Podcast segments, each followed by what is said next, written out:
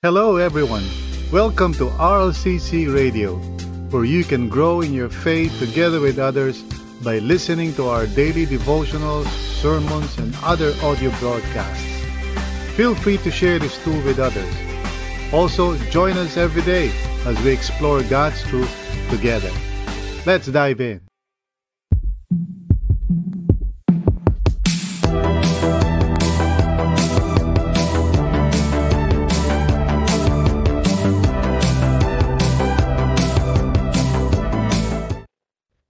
Ang tanging paraan to uh, live the Christian life is by trusting and obeying the Holy Spirit. Yun lang ang way talaga for us to be able to uh, please God and live a life uh, no that is uh, in accordance no sa kanyang purpose sa atin. But some people think na yung ganung paraan, you know, living by the Spirit uh, is too open-ended, too subjective. Yung bang parang how can we make how can we be sure na talagang people would behave correctly? In fact some people feel na you know kapag ganun ang ating uh, mindset you know that we are simply trusting in the holy spirit uh, it would result in, in uh, more evil and chaos kasi kanya-kanya lang tayo sa ating mga desisyon.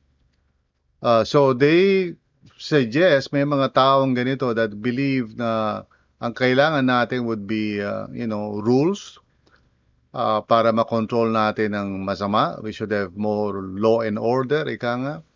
And not just a few rules, but many, many rules, no? Kasi sa kanilang uh, pananaw, if there are rules, then people will behave correctly, they will do the right thing. Pero, you know, experience as well as the Bible tells us na this is not so. Hindi ganito ang nangyayari. In fact, uh, rules, you know, or law and order cannot guarantee the right behavior. It can only tell us what wrong behavior is, pero it cannot really control behavior. That's why the Bible teaches that it is only through the power of the Holy Spirit, you know, that a person can truly live in accordance with, you know, uh, the purposes of God. And that's what we want to talk about today, living by the Spirit. And our passage is Galatians chapter 5, verse 13 to 26. And uh, this is also Paul's answer sa mga, uh, you know, yung mga false teachers who have come to Galatia trying to convince people na hindi so sufficient yung trusting in Jesus and obeying in the Holy Spirit. Kailangan nila yung the whole package, the whole law of Moses. Para sa ganun, they would uh, uh, be able to live righteously, no? Uh, and uh, uh, ma maiwasan nila ang kasalanan and all of that. Now, Paul, no, arguing against that, basically saying that trusting in Jesus and living by the Spirit is all that is truly needed, no? Uh, and so we want to read itong passage na to to understand uh, itong uh, katotohanan na ito, no? It is not through rules, no, that we can have a transformed life. It's through the power of the Holy Spirit living in us and guiding us and showing us the way to live. So basahin po natin, no, itong chapter 5 verse 13 to 26. Starting with uh, verse 13. You, my brothers, were called to be free, but do not use your freedom to indulge uh, the sinful nature. Now, this is the old translation. Yung the new translation ngayon, ang New International Version, uses the word flesh, okay? To indulge the flesh. But anyway, dito sa lumang translation, to indulge the sinful nature. Rather, serve one another in love. The entire law is summed up in a single command, love your neighbor as yourself. If you keep on biting and devouring each other, watch out, or you will be destroyed by each other. So I say, live by the Spirit, and you will not gratify the desires of the flesh or the sinful nature sa lumang translation. For the flesh or for the sinful nature, we're going to use flesh dito and I'll explain why. Uh, for the flesh uh, desires what is contrary to the spirit and the spirit what is contrary to the flesh. They are in conflict with each other so that you do not do what you want. But if you are led by the Spirit, you are not under law. The acts of the flesh are obvious sexual immorality, impurity and debauchery, uh, idolatry and witchcraft, hatred, discord, jealousy, fits of rage, selfish ambition, dissensions, factions, and envy, drunkenness, orgies, and the like. I warn you, as I did before, that those who live like this will not inherit the kingdom of God. But the fruit of the Spirit is love, joy, peace, patience, kindness, goodness, faithfulness, gentleness, and self control. Against such things there is no law. Those who belong uh, to Christ Jesus have crucified the sinful nature with its passions and desires. Since we live by the Spirit, let us keep in step with the Spirit.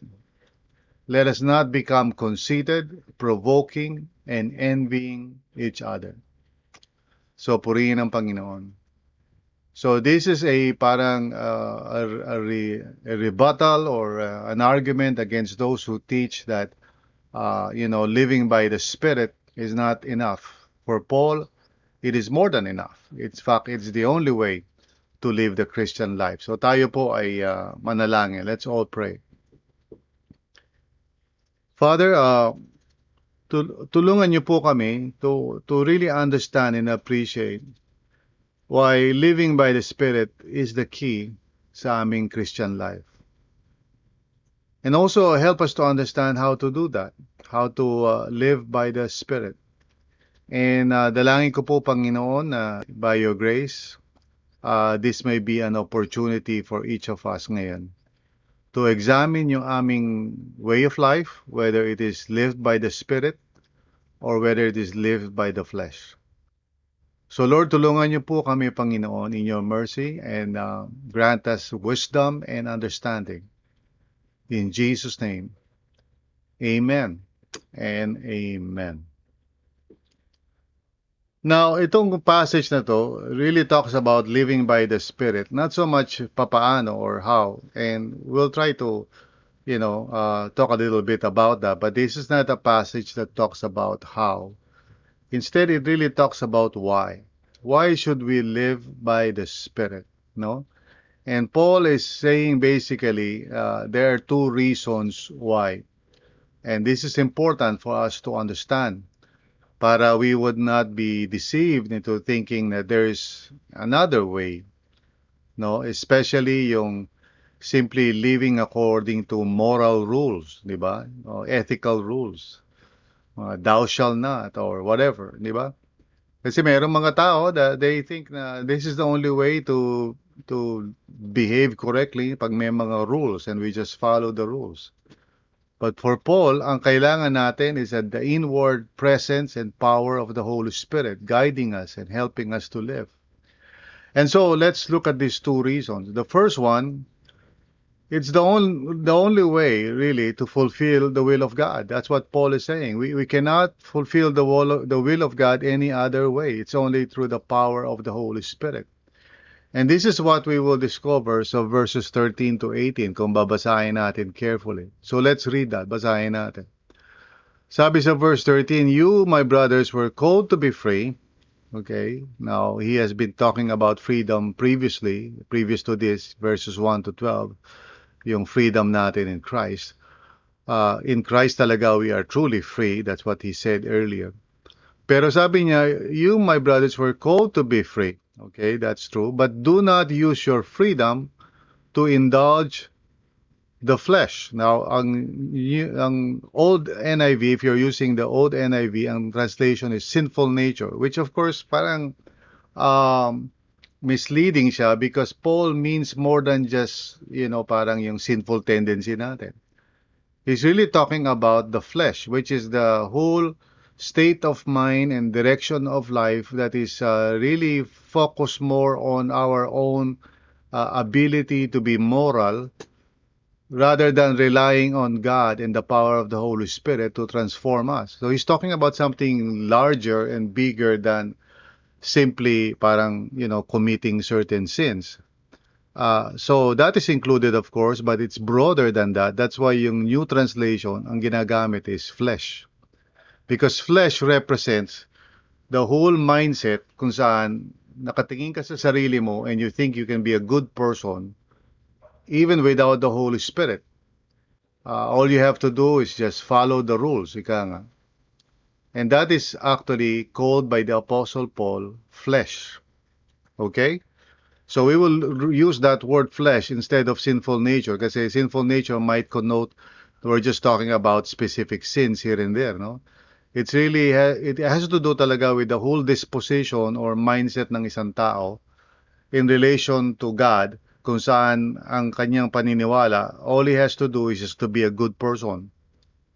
He doesn't need the grace of God and the Holy Spirit working in his life to guide him. Uh, kumbaga, self-sufficient siya. That is really what the flesh means. So, but do not use your freedom to indulge the flesh. In other words, to let your flesh rule. Rather, sabi niya, serve one another in love. So use your freedom, ika nga, to live a life of love. Loving God and loving others. That is the more important uh, reason bakit meron tayong freedom. Which means na if you cannot really be free to love, then you are not truly free. Uh, in other words, if you are a prisoner of hatred and bitterness at hindi mo patawad yung mga tao sa buhay mo, you are actually a slave. God wants you to be free. Free to forgive. Free to reconcile. Free to help. Free to be a good person. Free to love others. So use your freedom for that, sabi niya. And then in verse 14, the entire law, of course, by, by law, Paul means the entire revelation of God, no? So far, up to this point, no nagsasalita siya, no? And for, for us Christians, of course, that includes even yung the entire Bible. So the entire law is summed up in a single command, love your neighbor as yourself. Now, we find this elsewhere sa Bible, you know. Uh, in fact, Jesus himself, nung tinanong siya, what is the greatest commandment? Ang sagot niya is uh, actually two, two sides. You know, love the Lord your God with everything, with your entire being, and then love your neighbor as yourself. And so, basically, Paul is echoing the teaching of Jesus dito. Sinasabi niya that the will of God is that we should love our neighbor as ourselves. Now, sabi niya ganito, if you keep on biting and devouring each other, watch out or you will be destroyed by each other. Now, this gives us a clue kung ano yung nangyayari doon sa Galatia. There must be a problem there kung saan Paul is highlighting na nag-aaway-away sila. So even though they are parang so interested to be under the law, and even if yung mga false teachers are arguing kailangan nila yung law, pero with all the law that they are exposed to, ang suma total is that they are devouring each other. They are hating each other. Kumbaga, in the same way na parang we can be exposed to all kinds of sermons and biblical teaching, pero at the end of the day, kung di tayo marunong how to get along with one another, how to love people, and how to accept people sa kanilang mga weaknesses or faults, if we're always biting each other and criticizing one another and hating each other and canceling out each other, lahat ng sermons in the world will not do us any good. So basically what Paul is saying na yung yung revelation ng Panginoon is good of course. It is meant to show us what is right and good. Pero sa sarili natin in our capacity we will always end up disobeying the will of God. So sabi niya sa verse 16, ang susi dyan, sabi niya, So I say, live by the Spirit, and you will not gratify the desires of the flesh. In other words, if you live by the Spirit, if the Spirit of, the, of God is the one controlling you and leading you, and uh, that means, of course, na you are listening to His promptings.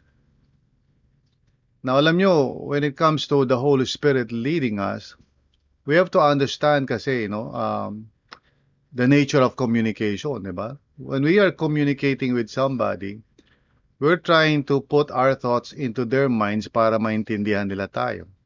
And for that to happen, kailangan tayo gumamit ng mga words and and so forth, and gestures, etc. Kasi finite beings lang tayo. Pero really, communication is all about the transference of thoughts. Yung thought na nasa isip ko, ilalagay ko sa isip mo para maunawaan mo ko and vice versa. Now, when it comes to the will of God and the purposes of God, God doesn't need an audible voice because He is, of course, uh, infinite and spirit. So, therefore, you know, He can speak to our hearts through our thoughts. And so, you know, living by the Spirit is listening to the thoughts of the Holy Spirit, allowing the Holy Spirit to guide our thoughts. Now, that's a whole topic altogether na wala tayong time to really discuss. But I just said that para maintindihan ninyo. And he's saying na if we live by the Spirit, in other words, kung buhay natin is guided by the Holy Spirit, prompting us and leading us in the way of the Lord, then you will not gratify the desires of the sinful nature or the flesh. Now, sabi niya, for the flesh desires what is contrary to the Spirit. No, there is a difference, no? May, remember, merong merong desire ang ating flesh eh, which is really prompted by and tempted by the evil spirit. And that is contrary sa desire ng Holy Spirit para sa atin. And the Spirit, what is contrary to the flesh, they are in conflict with each other so that you do not do what you want. In other words, hindi mo magawa yung talagang pinagagawa ng Panginoon para sa iyo because, uh, you know, the flesh always contradicts. Kaya nga isa sa pinakamahalagang skill or grace, uh, if I may, ano, clarify, uh, sa isang sa isang Kristiyano is the ability to discern kung saan ba nanggagaling yung promptings no sa puso mo. Is it coming from the evil spirit or the Holy Spirit?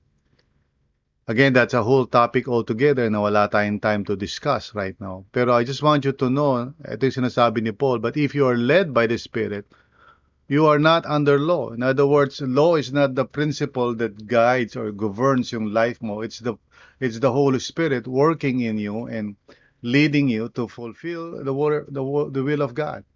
So you're able to know the the will of God as the Holy Spirit speaks to your heart and through discernment na naunawa mo that this is God's will and then also the Spirit of God is what enables you to fulfill God's will kasi hindi kaya ng iyong sarili no to obey God's will. So the Holy Spirit empowers you to obey the will of God and more more specifically to live a life of love. Kaya nga when somebody says, Pastor, paano ba yun? Hindi ko mapatawad si ganito. Ano bang gagawin ko? Well, sa sarili mo, hindi mo talaga mapapatawad yun. But if you ask God through the Holy Spirit to give you the grace to forgive, then the Lord will answer that prayer if you truly desire to glorify God. See, that's, this is the only way to obey the will of God. It is only through the power of the Holy Spirit working in you and through you. Sabi nga elsewhere in the book of Philippians, ano? Uh, For it is God who is at work in you to make you willing and able to do His will. Philippians 2.13 In other words, hindi natin matutupad o hindi nga natin malalaman kung ano talaga ang will at purpose ni Lord except through the Holy Spirit. At hindi rin natin matutupad ito except through the Holy Spirit. That's why the Christian, you know, in order for, for him or her to be able to live a life that is pleasing to God, he must learn or she must learn how to live by the Spirit. So nakikinig tayo dapat sa Holy Spirit and nadidiscern natin yung voice niya. The Bible says, My sheep knows my voice, sabi ni Jesus.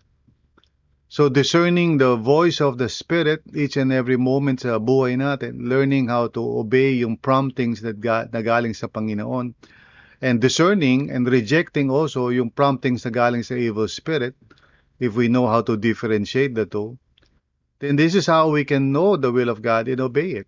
It's an internal presence and power sa puso natin that uh, enables us to do something na hindi natin kaya on our own.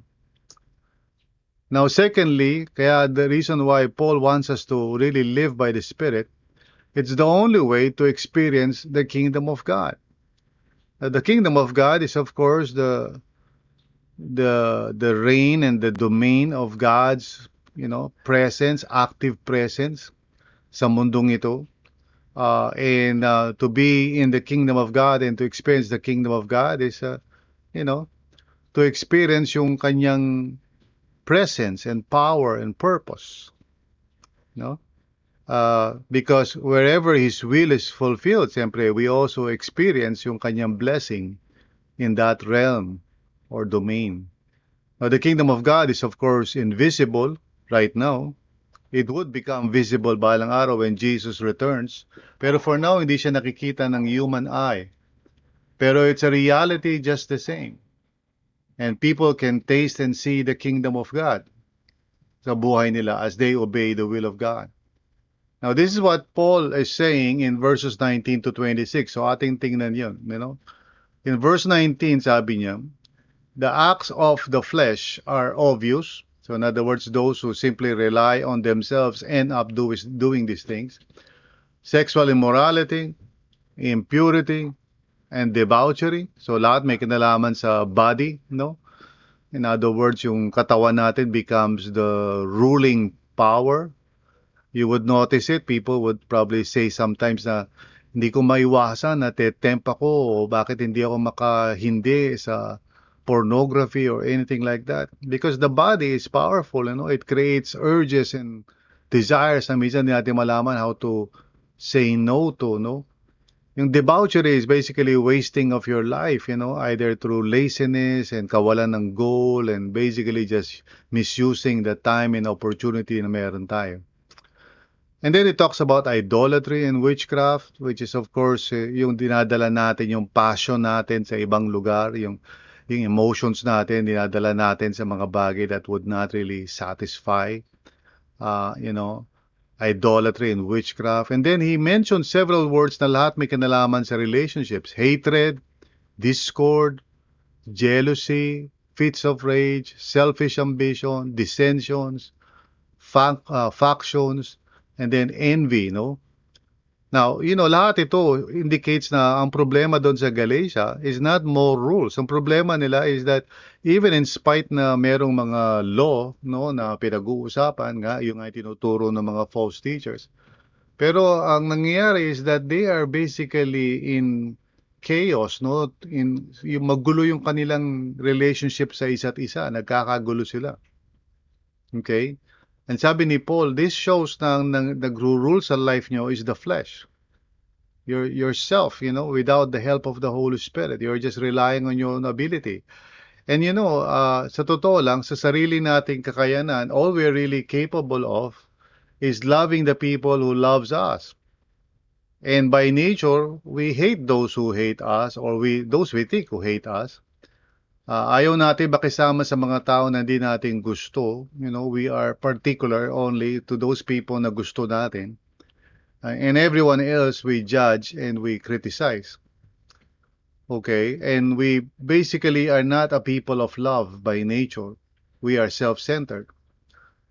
So that's why kung sa sarili mo lang, you will not be able to experience yung God's desire which is the fellowship of people, you know, in peace and in love sa isa't isa, you know, in the kingdom of God.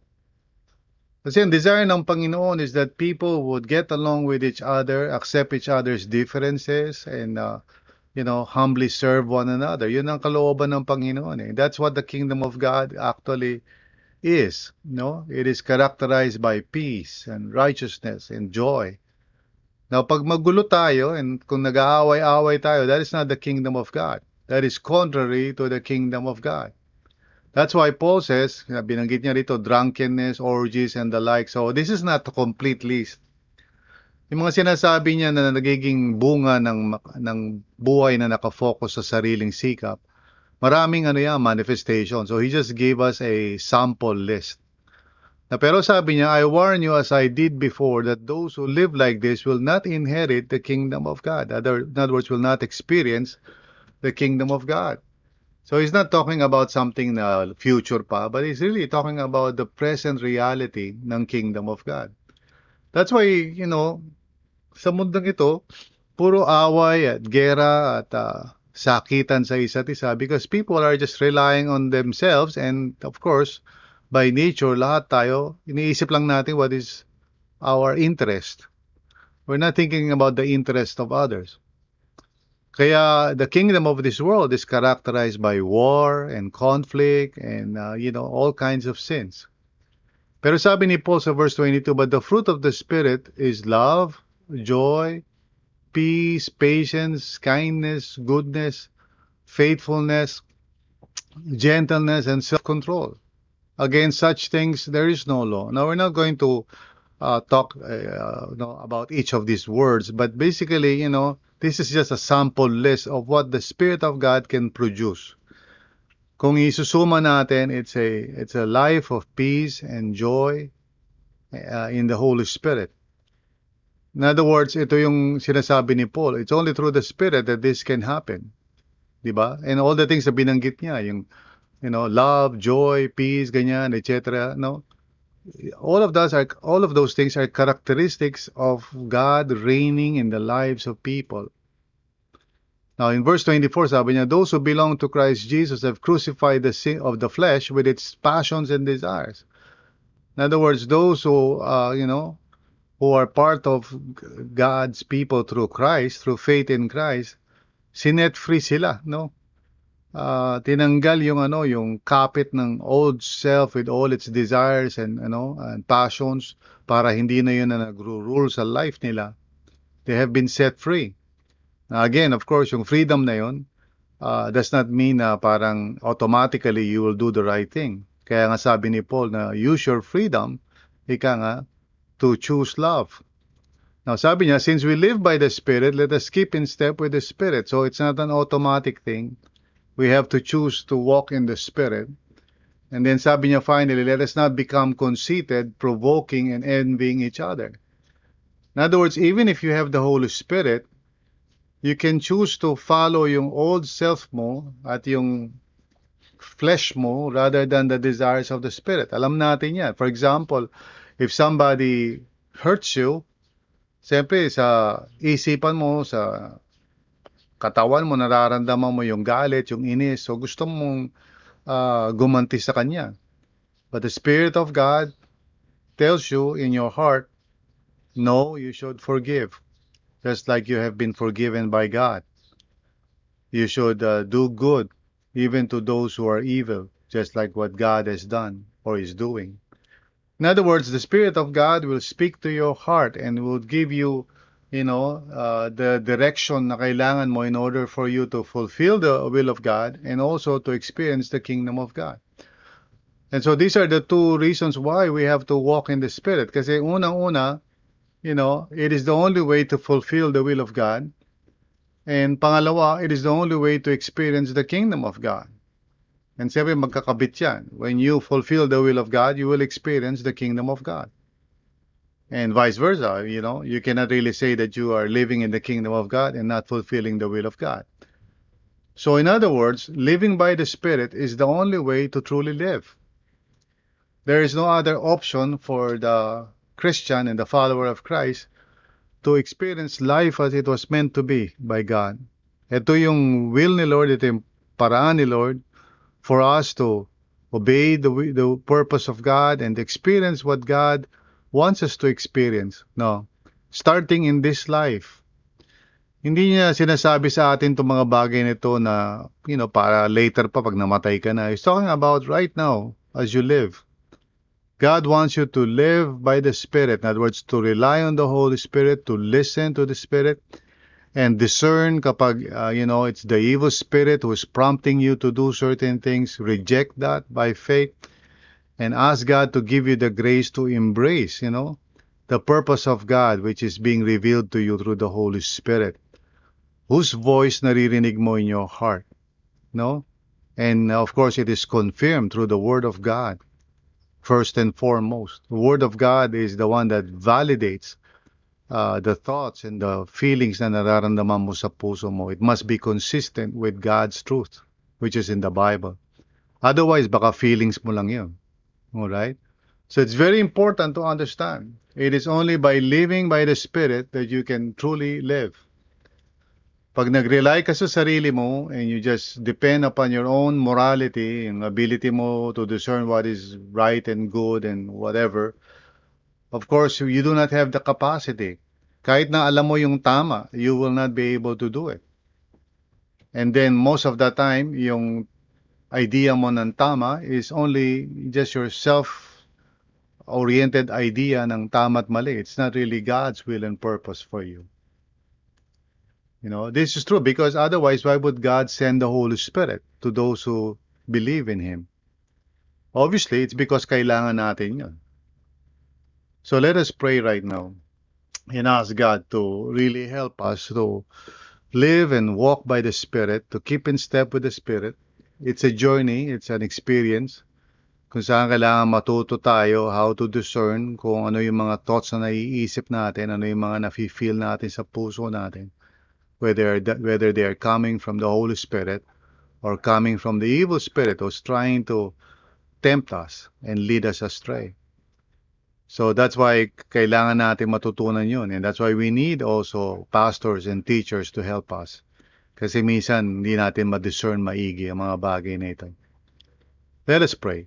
Lord, uh, maraming salamat for the gift of the Holy Spirit through whom we can know and fulfill the will of God and also experience the kingdom of God. Lord, tulungan niyo po kami, Panginoon, to understand this better and to live like this. Alam ko for some of us, maybe hindi pa ganun kalinaw what this means. I pray, Lord, na you would open the eyes of each and every one na nakikinig na it's not by human effort that we can live the Christian life. It's only by the power and presence of the Holy Spirit who can lead us and guide us toward the will of God and the kingdom of God. Tulungan mo nga po kami, Lord, to just learn and understand how to keep in step with the Spirit. In Jesus' name, amen and amen. Thank you for listening to this episode. We hope you were encouraged and edified to continue following the Lord and growing in your faith together with others. If this content helped you, consider sharing it with others. Also, if you would like to support this ministry, please visit solo.to slash rlccphil. That's solo.to slash rlccphil. See you again.